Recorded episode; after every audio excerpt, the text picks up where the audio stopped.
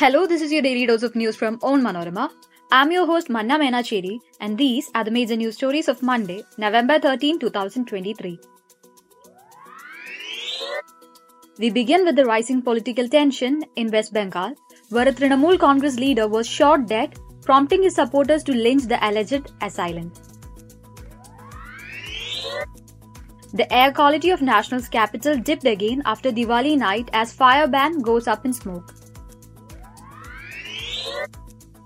Israel Prime Minister Benjamin Netanyahu says there could be potential deal to free hostages. In Kerala, a shootout erupted between police commandos and Maoists in Kannur. Police arrested five people for assault and gang rape of a woman in Agra.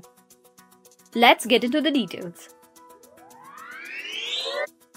A local Trinamool Congress leader was shot dead at Joynagar in West Bengal on Monday morning, prompting a group of people to lynch an alleged assailant.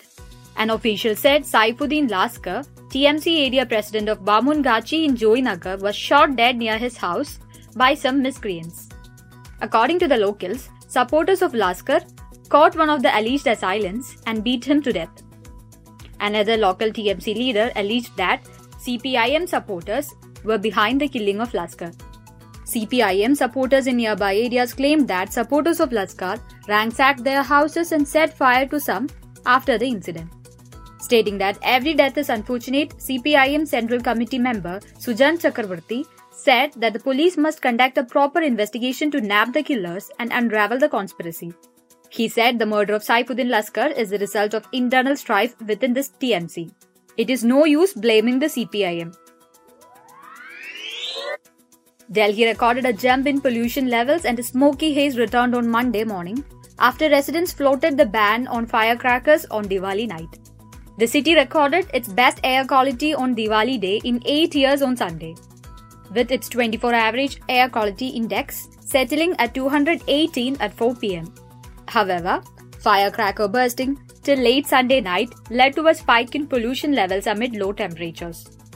The AQI stood at 275, which is a poor category, at 7 am and gradually rose to 322 by 12 noon. Pollution levels neared the severe category in some areas of the capital city. Delhiites experienced clear skies and abundant sunshine on Saturday and Sunday as air quality improved sharply just ahead of Diwali this year. The improvement was attributed to the intermittent rainfall on Friday and wind speeds favorable for the dispersion of pollutants. The city experienced very poor to severe air quality for two weeks starting October 28 with a suffocating haze lingering over the national capital during the period. Israel Prime Minister Benjamin Netanyahu on Sunday hinted that there could be a potential agreement to secure the release of hostages held by Hamas in Gaza. He did not disclose specific details, expressing concern about derailing the potential plan. He did not give any specifics about any plan that might be coming together to free some or all of the 239 hostages that Israeli says are being held captive. Netanyahu said that he thinks the less he say about it, the more he will increase the chances that it materializes. Netanyahu has flatly rejected calls for a ceasefire in Gaza without release of the hostages. Meanwhile, Netanyahu also addressed the issue of Gaza's hospital, which have become trapped in the fighting, and in particular Al Shifa, the Hamas run territory's largest hospital, which authorities say faces a catastrophic situation. According to Netanyahu, some 100 patients have already been evacuated from Al Shifa hospital. A gun battle erupted between Kerala Police Specialized Team Thunderbolt and banned CPI Maoist militants inside forest at Uruppumkutty in Kannur. The exchange of fire was reported under the Karikkottakari police station limit in the morning. The police team was patrolling within the forest when Maoists first opened fire against them. In a counterattack, police also opened fire. The firing lasted over 10 minutes and the police recovered three guns from the spot. It also suspected that two Maoists sustained injuries from the incident. Kannur Rural SP Hemalatha M confirmed the exchange of fire between police and the armed militants. However, she has not revealed any further details. On October 30, a three member Maoist gang had opened fire at three forest watchers inside the forest at Chavachi in Aralam Wildlife Sanctuary near Iritty.